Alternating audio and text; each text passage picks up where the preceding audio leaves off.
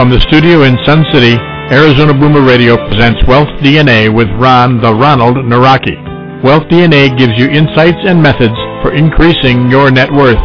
Ron's experience dealing with local and international markets give him insights that can be valuable to any investor. Now here's the host of the show, Ron Nawrocki. Buenos dias. Buongiorno. Guten Tag. Dzień dobry. Hello. Bonjour. And of course, Janopet Kavanok. The Hungarians get the prize for the most difficult greeting. When I lived in Hungary, I realized any similarities to English were either purely coincidental or just misleading.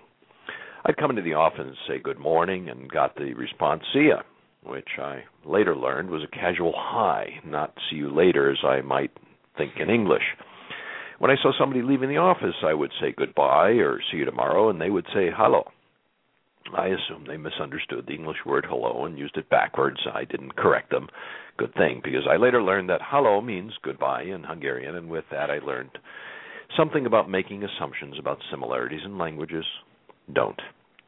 Whatever language preference you have, I'd like to welcome you to the Wealth DNA radio show. And I'm honored that you're joining us today since it's a holiday in the U.S., so hopefully you've gathered your family around the radio player, especially the kids or even grandkids. We are getting a little background noise there, uh, Pete. I don't know if it's uh, if it's another uh, person clicking onto the show or what it is, but we're getting a little bit of, of uh, telephone background noise.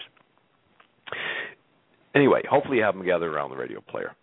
Now, one of the biggest challenges we have in the education systems throughout the world is that kids leave school and enter the job market without a skill that they will need for the rest of their lives. What's that skill? How to save and invest the money they earn. So, what do they do? They spend and invest just like their parents, or maybe implement what they learned from their teachers and very few schools even have a single course in personal finance. Now, since 95% of the population is not wealthy, there's a 95% chance their role models taught them the skills they'll need, the skills to never become wealthy.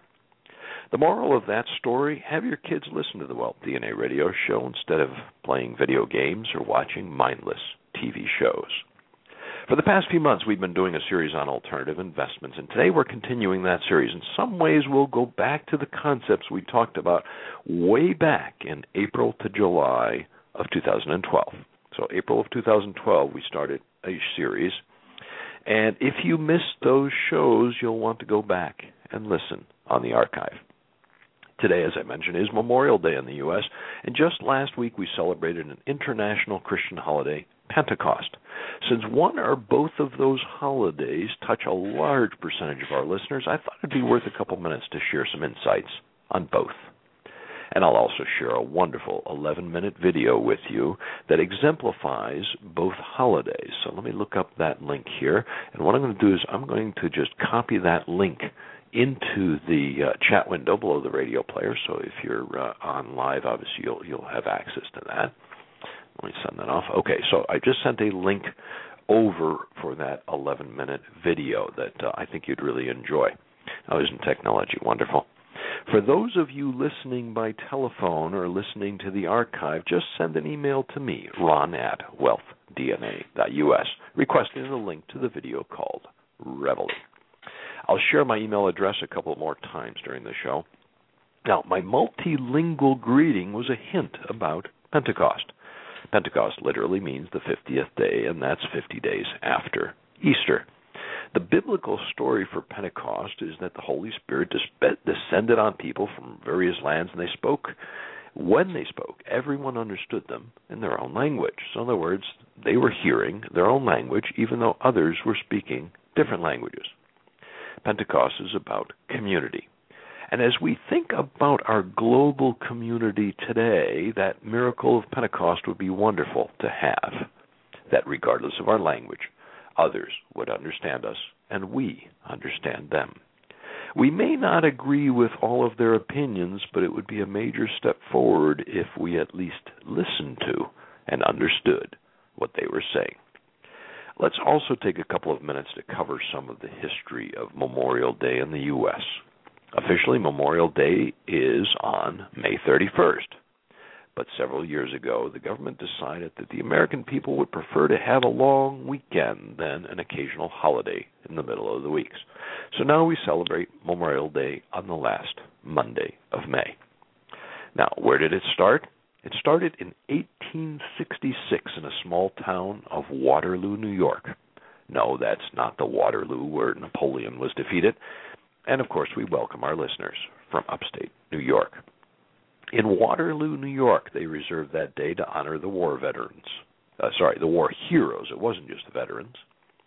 And you may recall the Civil War in the U.S. had just ended back at that time. A very bloody war with a lot of lives lost, with Americans fighting against Americans. Now, history doesn't repeat itself, but it often rhymes. Here we are in 2013, and it appears a similar civil war is taking place in Syria. Let's hope they take a lesson from Waterloo, New York, in the near future. In two years after Waterloo's initiative, that tradition was formalized. A day was set aside to remember those war heroes, and it was called Decoration Day since it had become a tradition to decorate the graves of fallen soldiers. But it wasn't until 100 years later, time moves slowly sometimes, U.S. Congress voted to make Memorial Day a federal holiday and officially called it Memorial Day. So some of you living in the U.S. that have a few gray hairs may just remember it being called Decoration Day. Now, the video I mentioned and shared the link in the chat window below is a video without a spoken word. About two retired military men, one from the Army, the other from the Navy. You say they live in the same retirement community. They belong to a community of U.S. military men, and yet they have their loyalties to their individual branch of the military. The video shows a bit of their rivalry first thing in the morning, day after day. I watched it very carefully and noticed it's actually produced locally in the West Valley of the Phoenix area. You can tell by the article on the front of the paper that he sits down to read. To me, this video symbolized the two holidays a wonderful tribute to the military and their role to ensure freedom for each of us. At the same time, the sense of community, despite their differences. They even communicated and understood each other without a spoken word. Now, despite the rivalry, there was a respect and deep appreciation. Personally, I worry about what's happening in the world today, and specifically the decisions made by the various governments. It seems that rather building a stronger sense of community in the world, there seems to be more divisions: black versus white versus Hispanic, Christian versus Muslim versus Jew, the haves versus the have-nots, or the rich being despised by everyone else. There was even a recent article about France implementing a one-time personal tax on French residents that have assets over a million euro. Now, the result of that tax would be those people would be paying over 100% of their income. Rather than building a sense of community, I suspect some of those wealthier French residents, the ones that have worked to accumulate assets to ensure a better retirement, may move to other countries and take with them their companies, the jobs they've created, and they'll spend their money somewhere else. Now, the Wealth DNA radio show is intended for everyone, so there's no filter on the internet connection to bar various religious groups, nationalities, races, sexual preferences. No, our goal is not to help people become wealthy at the expense of others. The show provides an equal opportunity to everyone to become wealthy. All they need to overcome three simple obstacles we refer to as wealth DNA. Now, I said it was simple. I didn't necessarily say it was easy. One more thought about Pentecost. I regret we currently only broadcast in English. Well, someday I hope to change that. Today is May 27th, 2013. It's 9:09 in Phoenix, Arizona, 12:09 p.m. on the East Coast, and 18:09 in continental Europe. If you're listening to the Wealth DNA radio show, you are listening well, you are listening to the Wealth Radio, not if, but if you're, you're listening to the Wealth DNA Radio Show, I'm your host, Ron Nawrocki. This show airs every second and fourth Monday at 9 a.m. in Arizona. Now, I certainly hope you can join us each time we air, but if you miss a show, you can hear it on the archives. Just go to wealthdna.us. We list each of the shows, both upcoming and archive, and there you'll find the shows with more detailed questions I addressed today. If you want the link to the video that I put in the chat window, just email us via the wealthdna.us site or email me, ron at wealthdna.us. We welcome your comments and questions during the show. We recommend that chat window below the radio player. You can call in, and our producer will put you through. The call in number is 917 388 4162, and it's also shown at the top of the screen. Now, the U.S. equity markets were down last week and are closed for the holiday. Asia was mixed with Japan down pretty dramatically, about 3%. Europe is up actually, with the UK market closed, and Brazil is flat. While I'm on current events, I wanted to sh- touch on some excellent points made in a brief article by Martin Weiss of Weiss Research. The title of the article caught my attention How long can this rally last? The gist of the article was to try to address why the U.S. equity markets keep reaching new highs despite all of the underlying dangers. He listed three reasons driving the market higher and why it's unlikely to, or why it's likely, excuse me, to continue to go higher. And I have to agree with all three of these. First, flight capital. In essence, investors around the world are flocking to U.S. equities not because the U.S. economy is doing particularly well, but because of the dangers in many other economies. And all I have to mention is Greece, Italy, and the Middle East, and you probably know what he's referring to. The second reason is the nothing better syndrome. See, interest rates are extremely low right now, so investors needing income are flocking to high quality and highly yielding stocks as an alternative to bonds. Third reason central bank money printing. Not only is the U.S. Federal Reserve printing 85 billion dollars per month, that's B with a that's billion with a B, on a per GDP basis. If you recompute based on the GDP of Japan versus the U.S., Japan is printing twice as much.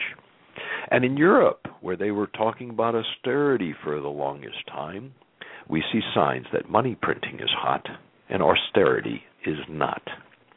Now, I have to agree with uh, his three reasons that U.S. equities have been heading higher, and it very, very clearly appears they will continue, potentially through year end or until some major world crisis hits. Now, part of my mission today is to address his second reason, the nothing better syndrome.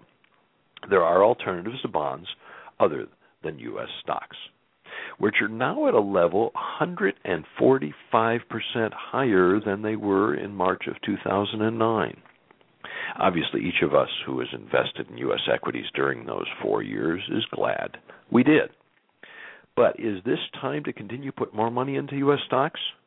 Now, the first commandment of investing would say that if we bought when it was low, we should sell when it's high. That's my segue into our main topic today non bank financing, creating your own investment. Why would you want to create your own investment? It's much easier to put your money on Wall Street, the city of London, Frankfurt, or other exchanges or bourses around the world. Well, one thing is for certain the executives who work for those financial companies and exchanges will have very nice bonuses if you continue to invest in those financial markets. Now, when Matthew Tuttle was on a prior show, he mentioned that true diversification requires being in alternative investments. Too many people feel they're fully diversified by holding a variety of stock and bond mutual funds, plus some reserves in a money market account. On that show, Matthew and I discussed the outstanding investment performance of the large university endowment funds, and that was the topic of his book. Incidentally, the Yale Endowment Fund is up about 100% over the last 10 years. How has your portfolio done from 2003 to 2013?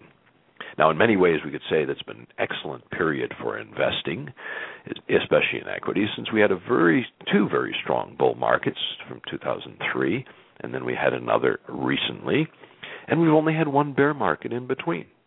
So, two bear two uh, bull markets, one bear market. That's a great period to make money in.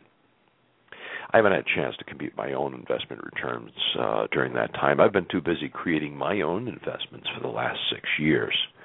Now, I know I had some excellent years in 2003, 4, and 5, and some pretty good returns in the last few years, although I lost a great deal during the Great Recession, and I suspect many others did. Since I didn't have sufficient number of short positions or I closed those short positions way too early. Now, I recently learned that only 6% of that Yale endowment fund is in stocks and bonds and that stocks and bonds are actually a very small percentage of the world's investable assets. So, to be truly diversified, we need to have exposure to other asset classes as well. Of course, we've dedicated a lot of shows to alternative investments in the past 13 uh, months, and today we'll cover an asset class that hasn't even been defined yet the do it yourself, or DIY, investments that each of us can create for ourselves. And of course, you can partner with someone who has experience and a good track record with these investments.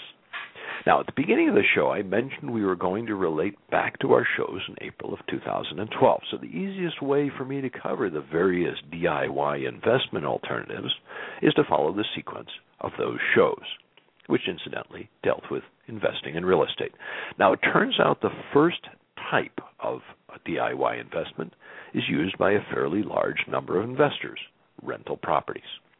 So by starting with that one, I'm hoping the rest don't seem overly complex. And there are three popular ways to become a rental property investor, worth touching on each.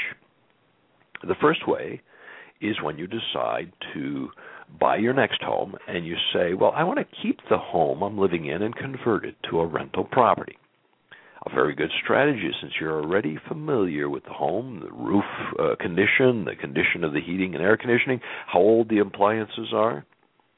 During the Great Recession, and specifically since the second half of 2006, many homeowners who were moving chose this particular strategy. Unfortunately, they picked it not because of some great plan, but because housing prices had dropped so dramatically in the U.S. and many other parts of the world that the return on investment of renting was far higher than it would be selling that home at those depressed prices. Or, frankly, they just weren't able to sell the home because there were few buyers. Now, the second popular way to become a rental property investor is to buy a property that might require renovation. Therefore, you buy it at a low price, you renovate it, and put it up for rent.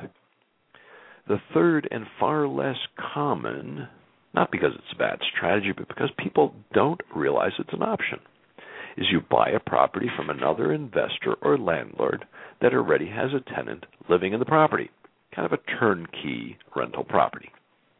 You might pay a slight premium over the other two ways, but you have no downtime or investment for or, or negative cash flow while you renovate and market that property. Now, if at the beginning of the show, um, creating your own investment sounded difficult or exotic, I sure hope this first type of DIY investment gets you a little more comfortable. A rental property. Well, that's no big deal. Lots of people do that. I could probably do that too. Now, I'd like to add one more important nuance to the three, three ways of becoming a rental property investor. Recall the title of the show is actually Non Bank Financing Creating Your Own Investment. The nuance relates to the first portion of that title. Now, if you convert your former residence into a rental property, you don't really need any new financing on that property. And by the way, you can retain your existing mortgage, which is probably at a very low cost. It's a long term bank mortgage. And that mortgage provides you leverage, which allows you to increase the return on your investment. Now, I'd be negligent if I didn't mention that leverage is a two edged sword. While the property is vacant, either while you're renovating it for rental or uh, one tenant leaves and you're marketing to find the next tenant, you still need to make those mortgage payments. So you actually have a higher negative cash flow when it's vacant. The bottom line leverage increases your return, but also increases the risk or variability of their returns. When you use the other two ways of becoming a rental property investor, you have a choice of buying those properties using a traditional bank mortgage or using non bank financing. You could be provided by a private mortgage lender or the seller of that property. Now, incidentally, there are four alternatives for that seller to provide you financing to buy that property. Think about what those four alternatives might be, and I promise to cover them all in more detail in today's show. Now, one more aspect of risk that I need to address. The vast majority of alternative investments can be made in your truly self directed IRA. We've talked about that on the show a number of times. Due to the tax deductions and potential legal risks with rental properties, I personally do not recommend having them in your IRA. So your IRA should not own that rental property. Now, this is especially true if you're able to get financing on that property. Let me remind our listeners you're tuned to the Wealth DNA radio show. I'm your host, Ron Nawrocki, and I look forward to you joining us every second and fourth Monday. If you've missed some of the prior shows, like the ones we did on investing in real estate or others on alternative investments, or if you want to re listen to them, we maintain an archive of shows on www.wealthdna.us. Now, if you'd like to get an email reminder of the shows, you can do one of two things, or of course both. Send an email to me, ron at wealthdna.us. We'll keep you posted about future shows and events. And of course, I can provide you the link to the Reveille video and answer your questions. Or in the upper left side of the screen, just under the Boomer and the Babes picture, click the follow button. You'll be informed of each of the great shows on the Boomer and the Babe network. Now, reminder during the radio show, we welcome you our listeners to ask questions. Now, the easiest way is to start a chat in the area below the radio player, or you can call in 917 388 4162. And yes, I do welcome different points of view and suggestions of other DIY investments you may be familiar with. All right, we've talked about the first rental properties. The second type of DIY investment is also fairly well known, but used by far fewer investors than rental properties. Officially, we refer to this real estate investing strategy as buying, renovating, and reselling, although most investors just refer it to the shorthand fix and flip. We covered this strategy in detail on our show in June of 2012, so let me just give a quick overview. You find an undervalued property, which might be due to the fact that it requires extensive innovation since no one could live in it in its current condition or it's owned by a lender who would much rather sell it at a price below market than to continue to own that property. You see, that property to a lender is a toxic asset on their balance sheet. That, of course, reminds we haven't covered the five parts of the balance sheet in any of our shows yet. After finding that undervalued property, you renovate it to be better than any other house in the neighborhood and then sell it, hopefully for a large profit the investors. Oh, we're getting some music there, Pete. I don't know if uh, you hit a bad button, but anyway, started getting a little bit of music. No, still com- still coming in a little bit. Let me just make sure that you're aware of that. Um, okay, it's it's gone. All right. Anyway, I don't know why I'm hearing so much stuff today. Maybe maybe it's uh, I didn't drink much last night, so I don't think it's me. But anyway, you uh, find that undervalued property, you renovate it, it's better than any other, as I said, then you sell it, hopefully for a large profit. The investors who make their living doing fix and flip properties earn very large returns. Now keep in mind the gains on those property sales are fully taxable as ordinary income. Now, incidentally, I need to mention that a fix and flip is far from a passive investment unless you partner with someone who manages the finding, renovating, marketing, and you're just an equity investor who brings the money. Now, all of the very experienced fix and flip contractors or project managers I know would not want to share the profits with an equity investor. Through their experience, they know they have higher returns by borrowing money using other forms of non bank financing than sharing the profits with someone else. Now, you will find many fix and flip contractors or project managers anxious to have you as an equity partner, but there's a very good chance they have little or no experience doing it. Now, I will admit I have never considered a fix and flip being an alternative on your former home. See, it's very unlikely likely you lived in an absolute dump and then decided to fix it up for the next owner after you moved out. But under U.S. tax law, there is a very tax efficient way to do a fix and flip. You would buy a home that's undervalued, valued, excuse me. So buy a home that's undervalued, buying it to be your own home. In other words, living in it. By the way, the financing is cheaper on an owner occupied as well. Then renovate it gradually while you live there. If you sell that home after living in the home for at least two years, the gains on that sale will be tax free. Now, that tax free is subject to a very high limit of either $250,000 of gain or 500,000 if you're a married couple. Doing this will give you very high after tax returns. Now, the trade off, of course, is you're living in a construction zone most of the time. And then you're selling the home just when you get it to be the way you like it. All right, so far we've covered two types of DIY investments rentals and fix and flip. The third type of DIY investment is a hybrid of the first rental properties, and the fourth we'll talk about shortly. And it, just like others, has several variations. Now, the third type is investing in a lease option property. Again, something we covered in prior shows. In the initial years of that investment, it's very similar to rental. But the second portion of the arrangement is you're financing a future property for your tenant buyer. Now, as I said, we covered this in June of 2012, but it's worth mentioning the highlights today, just like I did on the others. You own the property throughout the term of the lease option agreement, and therefore you're able to take tax deductions for expenses as well as depreciation. Ah, I gotta love those depreciations for non-cash expenses. The t- key difference from rental is that your client is planning to buy the home in the future. Therefore, you have a longer lease term. That client takes better care of the property, and you could have, I do, already establish a sales price at the start of the contract, in essence, assuring yourself of a profit. Now, during the Great Recession and the housing crisis, this strategy wasn't particularly popular since many tenant buyers were in a lease option arrangement lost their down payments and all equity when the landlord or investor decided to default on their mortgages and go into foreclosure.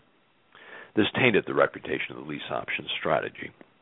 Now, despite that, the fund I run was very successful at finding tenant buyers since one of our core strategies, people knew this is really what we do and we do it well. We had plenty of references.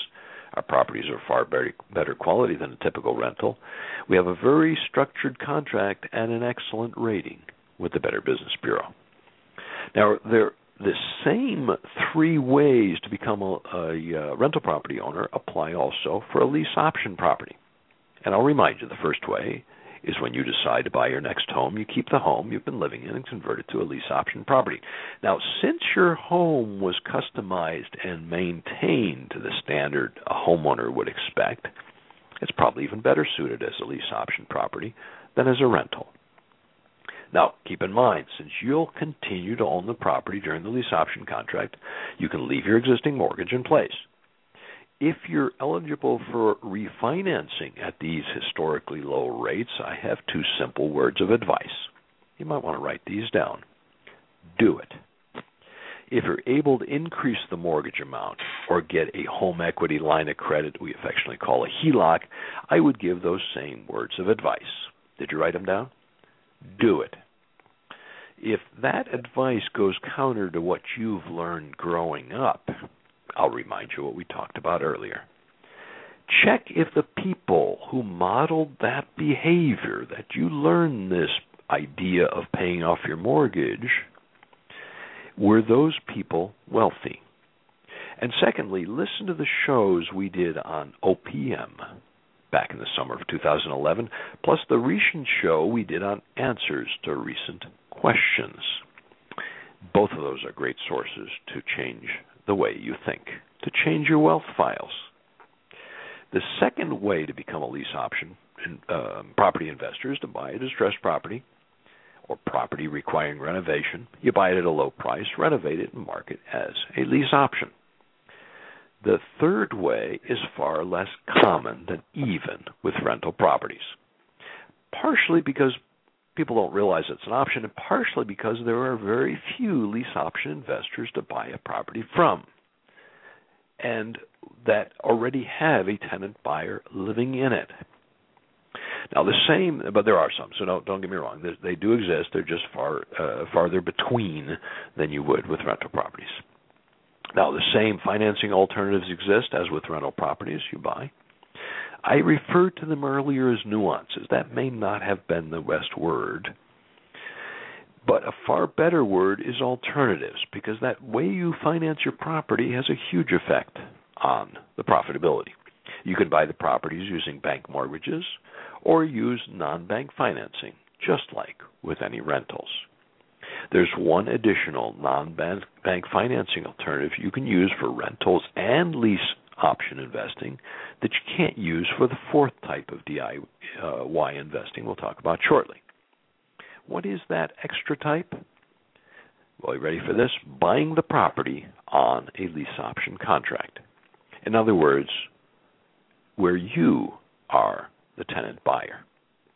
Now, let me step back and repeat what I'm getting to, since I may have just confused you about you being a lease option investor and buying it on a lease option. Since I have to admit, even after working on and being uh, a, a fund specializing lease options, it was three years before one of the real estate experts on lease options suggested this idea. It was one of those forehead slapping V8 moments, for those who remember those old TV ads. Here's the situation you're interested in becoming a rental property investor or a lease option property investor. Rather than buying a property, you work with the seller for them to become a lease option investor. In essence, financing the property for you to buy in a few years.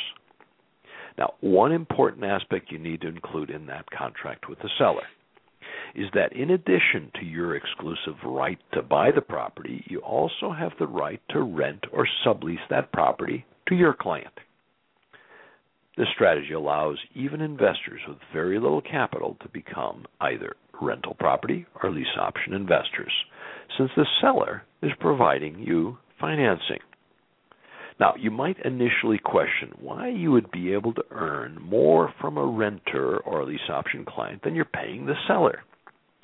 But consider the one common thing that all investors share we're all optimists.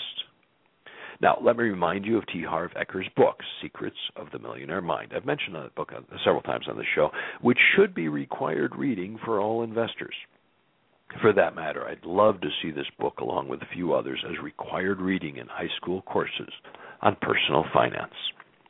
One of the 17 wealth files that Harv Eker shares in that book, and by the way, it's number five to help you find it, is that poor people, and recall, recall that's his term, that's not the term I generally would use, but he says poor people would look at this idea of buying the property on a lease option and then renting it or offering it on a lease option to a tenant buyer, they would see the obstacles. The rich person, and again, that's his word, I prefer the term wealthy or more, precisely, someone with a high wealth DNA, that rich person would see opportunity. Which do you see? Hmm buying on a lease option and then using that on a lease option or rental to another client. I clearly see the opportunity. And let me take my favorite strategy, a lease option lease uh, option investing as an example. So I obtain the property on the lease option contract as the tenant buyer. So on that contract, I'm the tenant buyer. And then offer that property to my tenant buyer at a slight premium. So I would have used my client's down payment to pay the seller. And my client's monthly payments would pay my payments to the seller and leave a little for me. So I am earning money each month without investing much or maybe investing anything. Now, if my tenant buyer is able to get financing and acquire the property during the term of my contract with the seller, I'd merely exercise my option at the same time my client exercised his option. What's the opportunity? Well, I would have invested using virtually none of my own cash and earned a profit with minimal, investment. I would have helped the seller sell his property at a price he or she was happy with, and I would have helped my clients acquire a property they might not have been able to buy without my help. One property, three parties win. All because I saw the opportunity where 95% of the population, the ones who are not wealthy, would have only seen the obstacles. Now, keep in mind, if you acquire the property under that lease option, the seller continues to own the property, and you're not eligible to take deductions for depreciation. But you are able to deduct your lease payments as well as any other expenses related to the property. Since the transaction will likely take several years, the gain on your sale will be a long term capital gain. Now, 95% of the population would say that I'm using a loophole. The wealthy would say, I'm helping three parties win. Which do you see? The fourth type of investment we'll cover today is a bit more involved. And that's why I've left uh, at least half of the show for this. If I had started the show with this fourth type investment, some listeners might just not stay with us. They'd say, Oh, I'm lost. But we'll cover four ways to create your own investment providing non bank financing. So, this fourth type of investment has four different ways to do it. The first way doesn't require you to even own a property. As a matter of fact, it's the flip side or the other side of the desk of something we touched on earlier. So let me build this one up first.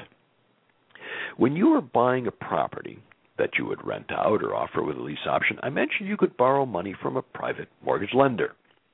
So picture yourself sitting across the desk from a private mortgage lender, maybe sitting across the desk from me, who's now getting more information about you, the property, your expected cash flows, what you're going to invest in that property, what reserves you have, assets, etc. In that situation, you are buying the property using financing from a lender.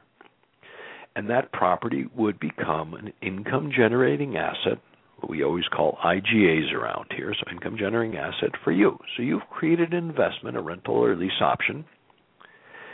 That lender who was loaning for you to buy the property also has a new investment created for himself.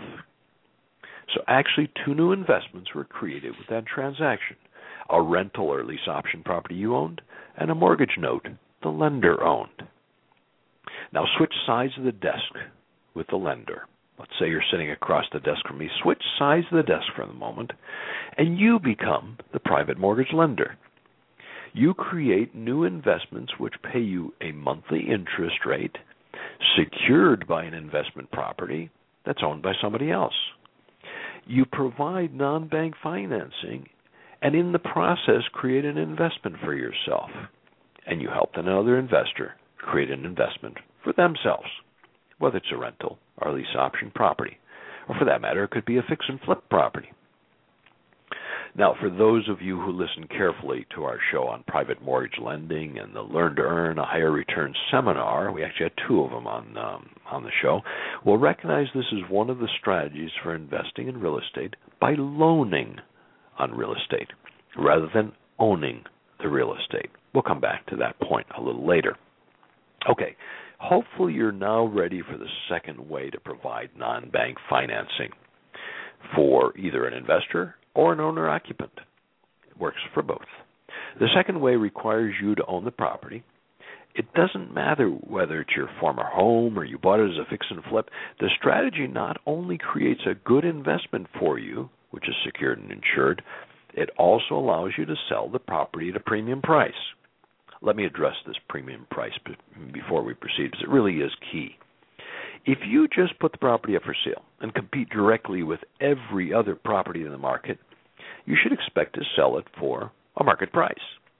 Now, if the number of eligible buyers would increase or maybe even double for your property, you should expect to be able to sell it at a higher price. Isn't that logical? Now, what would make your property attract many more investors, or sorry, many more buyers than another property down the street? The answer financing. You see, there are many potential borrowers that are not eligible for mortgage loans, either because they have a low credit score, a previous foreclosure, a short sale, bankruptcy, divorce, you name it. Additionally, many investors are not eligible for bank financing either, not because their credit worthiness, but purely because bank policy says they're not allowed to lend to companies on residential properties. Or they already have a number of mortgages uh, in their own name. And I often use an example. Let's say Warren Buffett. He's got sufficient assets and income to buy a thousand properties or more, and would he'd only be able to obtain mortgages on 10 properties. Don't look for the logic. It's a Fannie Mae and Freddie Mac policy. Now, as re- regular listeners know, I just refer to those two as the evil twins. So if you offer financing with your property, you would now attract the buyers that can't buy other properties for sale. A larger number of buyers allows you to charge a higher price. Would an investor pay you 10 or 20% more than market price for a property if financing is available rather than having to pay cash? I can assure you the answer is yes. Would an owner occupant who wants to own a home but can't get a mortgage loan pay a premium and also pay you a higher interest rate than they theoretically would pay a bank? I can assure you the answer is yes. So hopefully by now I have you wondering how you can accomplish all these great things. The answer is seller financing. You, as the seller of the property, would require a down payment, of course, and then create a mortgage note at the time of the sale. This transaction should take place through a title company or a lawyer, depending on the practice in your area. The property would be insured, and your mortgage note would be insured by the title company.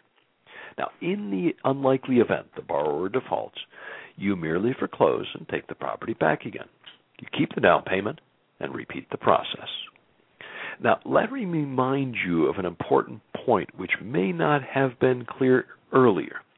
If you bought the property using a lease option, you can't offer seller financing since you don't own the home during the lease option contract.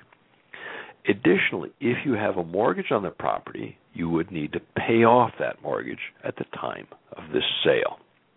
Now, if that last condition makes the deal a showstopper, don't worry. We have another couple ways to provide non hmm, let's try that again. We have another couple ways to provide non-bank financing that we'll cover next. For those listeners that just tuned in, you're listening to the Wealth DNA radio show. I'm your host, Ron Nawrocki. You can listen to the earlier portion on the archive, or if you missed prior shows, you can find the archives on www.wealthdna.us. Today we're discussing non-bank financing, creating your own investment. We're on the fourth type of DIY investment, which may seem complex if you're just joining us. But if you go back and listen from the beginning, you'll realize there's actually a natural progression from more familiar investments. Let's move on to the third way to provide non bank financing, and it works for either an investor or an owner occupant. Just like the second and third, uh, just like the second way, the third also requires that you own the property. Now, it doesn't matter whether it's your former home, you owned it as a, you bought it as a fix and flip. It has the exact same benefits as seller financing. Plus, a big one, it avoids having to pay off the existing mortgage. Now, before we can proceed, I need to cover some important definitions of seller financing and owner financing. Unfortunately, we don't have universal agreement yet. I'm hoping that after I give you a brief explanation of how I define these terms, you'll not only agree, you'll become a proponent of getting these definitions accepted by others. If for no other reason, then they're logical. Now, generally, I suggest Investopedia is the best source for definitions related to finance and investments. It's a website, Investopedia. In this case, they let me down. They essentially define both terms the same way and even use them as synonyms. Let's start with terminology. before you sell the property. So, prior to selling the property, you're both the seller and the owner. After the sale, you're the property seller but no longer the owner, right? Because if you sold, you can't own it. So, with seller financing, the one we just discussed, that term is very logical. Since, as the seller of the property, you're providing financing for the buyer, borrowers who are now the new owners. But we can't say the owner is financing since the buyer is now the owner and they're not providing financing for themselves, are they? So the terms can't be synonymous. So the second way of providing non bank financing is appropriately called seller financing, as I did, since you, as the seller, are providing the finance. Now, if someone insists that it can also be called owner financing, I'll argue, as I just did, that the owner is not providing financing for themselves. So if you insist on using the term owner financing, you need to come up with a more complicated term and say that it's former owner financing, which by the way is ambiguous. And why use a more complicated term for something that's appropriately called seller financing? Now back to the third way of providing non-bank financing. This one I appropriately refer to as owner financing, since you will continue to own the property title after selling the property. Now, that might seem like I'm just talking circles, so let me explain.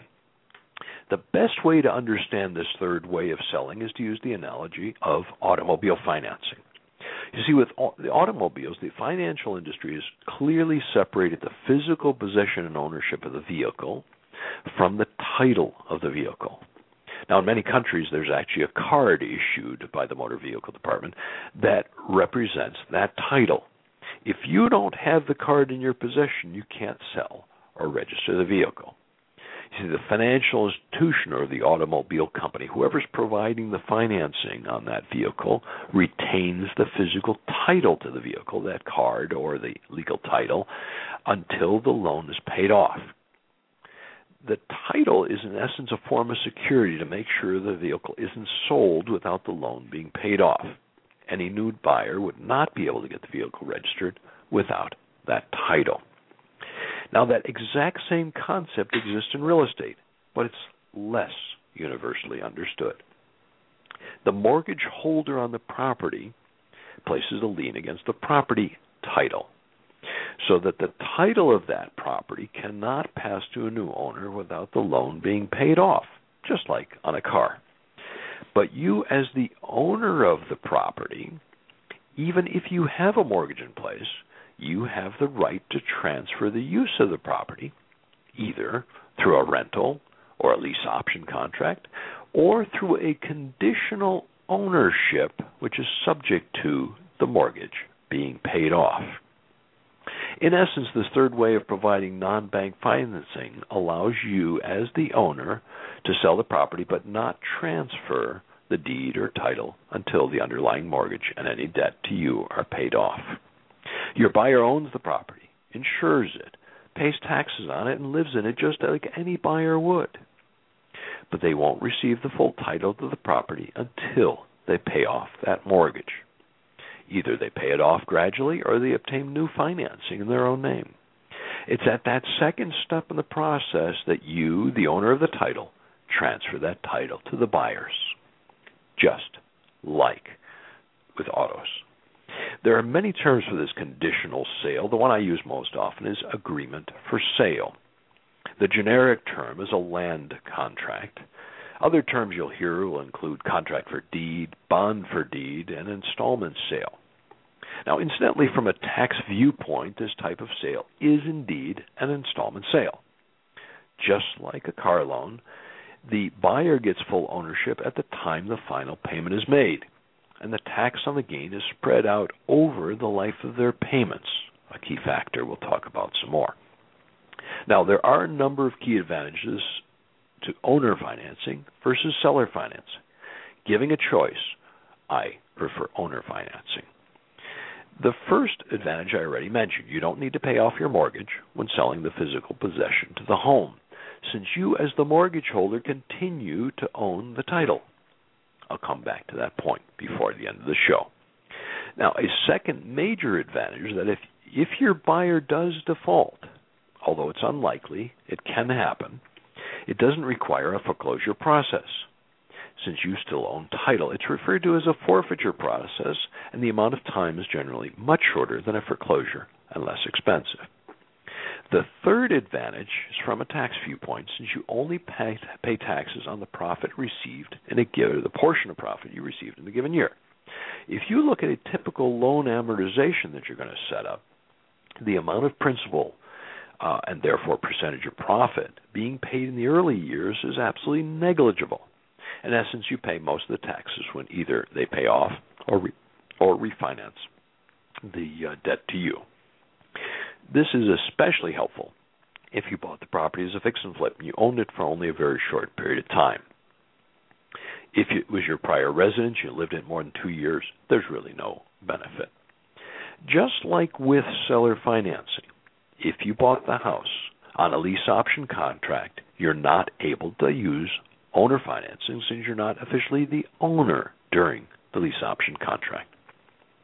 Now, the fourth and final way of providing non-bank financing is a is a hybrid of the second and third types.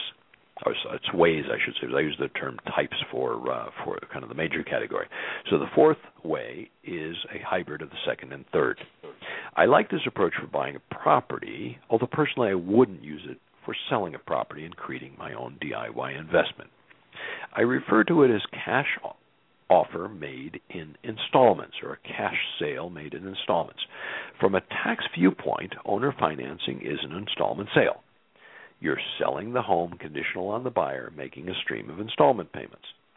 Now, when buying a property using a cash offer made in installments, I often structure this purchase as a, at a premium price even above what I might do for owner seller financing. I might offer 5% down or 10% down, but if I offered 5% down, I'd then offer 95 equal payments, which would be 1% of the purchase price each. The seller is secured exactly the same way as owner financing and thus has the shorter period for forfeiture if I, as the buyer, were to default. What I don't explicitly state is that while I'm making my installments, there's no interest accruing. For this reason, I don't recommend it as something you would use for selling a property and creating an investment.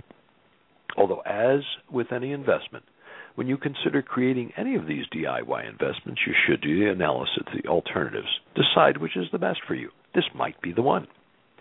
If you're partnering with someone who has experience doing this, they'll analyze the alternatives with you. Now, trying to summarize this, we've covered a lot of ground, a lot of different types of DIY investments and different ways of doing them. All of them can provide you a wonderful stream of income potentially for the rest of your life. You may not have noticed, but the types of investments we covered were in two groups. The first group, you owned the property during your investment period. With the second group, you loaned money to someone else to buy the property. The distinction is particularly important if you want to compare the risks and returns to other asset classes you're already familiar with. If you own the property, you should be comparing that DIY investment to owning stocks or commodities, and you should expect a high return and know that your risks will also be higher. Which I affectionately refer to, by the way, uh, I'm sorry, let me back up here. If, okay, so higher when you own, you want a higher return, you're going to expect a higher risk. Now, if you loan on a property, you should compare that DIY investment to bonds or CDs, which CDs, of course, I refer to as certificates of depreciation, and occasionally remind you that CD also stands for crummy deal. Whether you'd like those investments or not, they're all forms of fixed income investing, and therefore they have a more stable, lower return than owning. Which is better, owning or loaning? Obviously, the answer is both. You need a diversification of investments, so you need to have some of each. Now, the one thing that most financial advisors would agree on, there aren't many, is that a higher percentage of your portfolio should be in owning when you're younger and steadily increasing percentage in fixed income as you grow older. With the investments we discussed, there will be a very natural tendency for older investors to be less interested in doing, let's say, fix and flips, or managing rentals or lease option properties than being lenders, which requires far less time and effort. Now, why would you want to create your own investment? Let's go back to the fundamental question why bother with all this? Recall the three reasons Martin Weiss said U.S. equity has been rising so rapidly and may continue to for some time longer. The first was flight capital. Investors are looking for safer places, and yet very few investors are aware of these DIY investments we're talking about today, which, unlike the paper assets in financial markets, these are insured, much like annuities are insured, and are secured, just like owning gold or any other physical asset. The second reason he mentioned is the nothing better syndrome. And here is where you, as a listener to the Wealthy Wealth DNA radio show, have a huge advantage as you analyze the DIY investments we talked about today and compare them to the U.S. equities that everyone's flocking to. You'll see all of them do far better. Now, central bank money printing was his third reason. This might be the biggest reason you should be considering these DIY investments.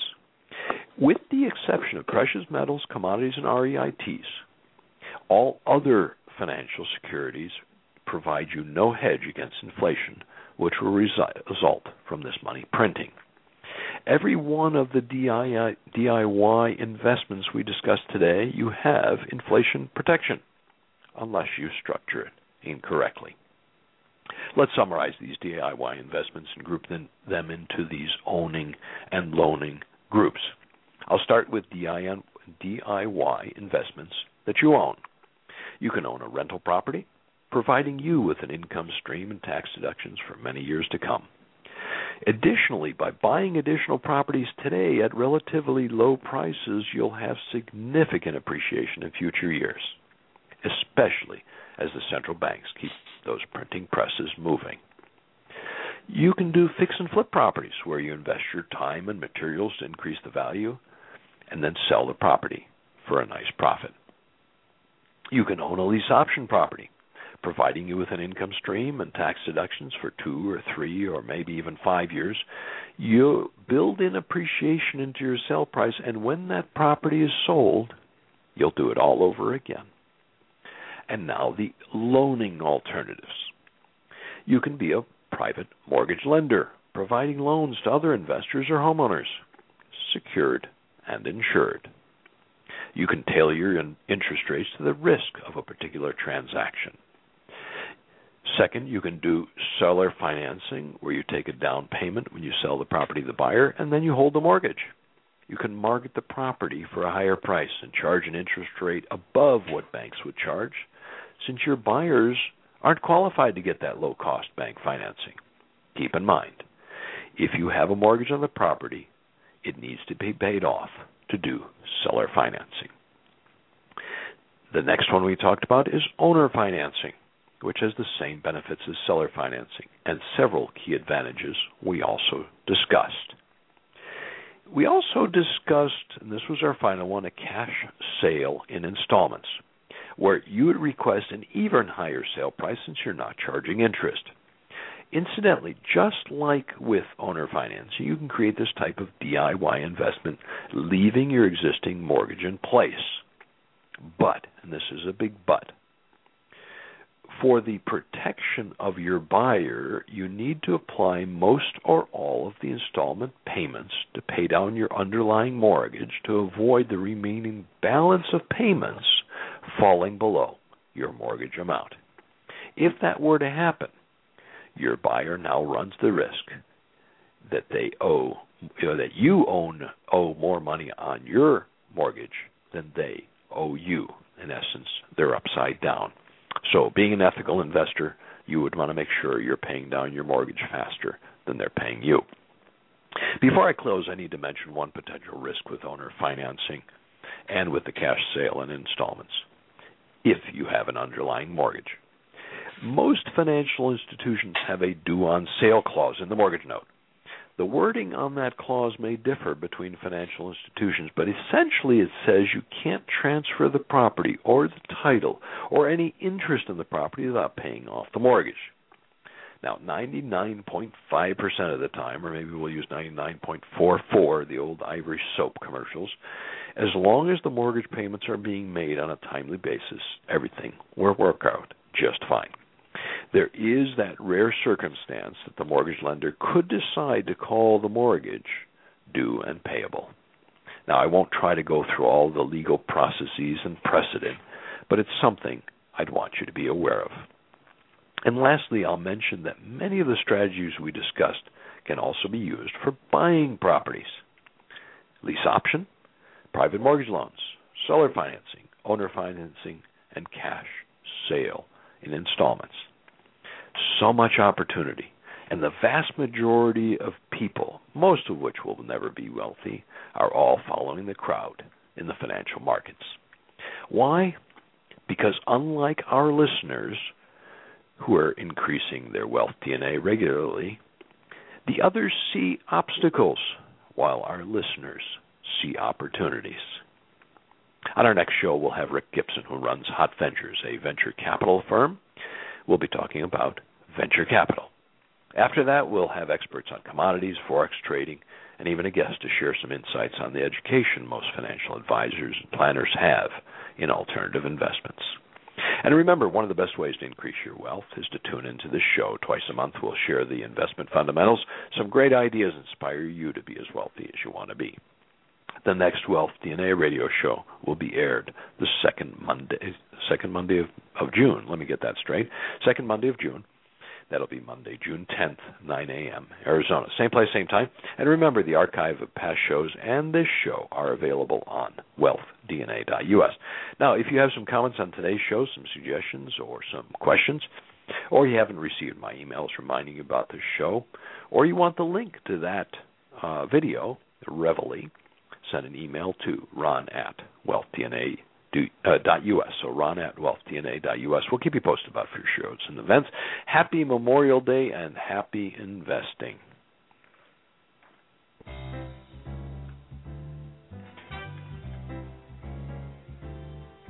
You've been listening to Wealth DNA with Ron Nawrocki on Arizona Boomer Radio. Arizona Boomer Radio is produced by the Boomer and the Babe Incorporated and can be heard Monday through Friday. You can sign up for their online magazine at boomerandthebabe.com.